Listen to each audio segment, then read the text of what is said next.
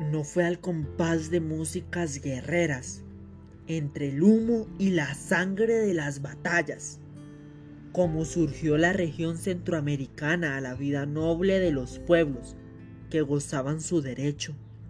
Fue contra extraños y años más tarde, cuando le tocó mostrar la varonil virtud sin la cual puede dudarse que un pueblo merezca del todo la gloria de la independencia.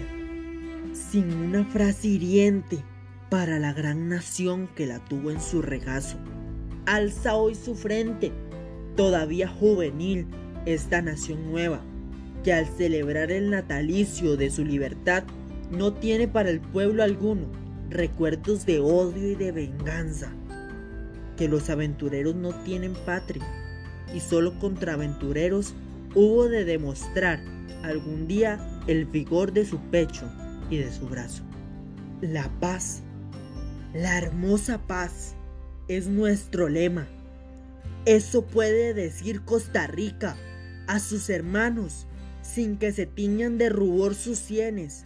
La paz, a cuyo sombra florece y fructifica la labor de sus robustos y honrados campesinos sobre su tierra sin igual.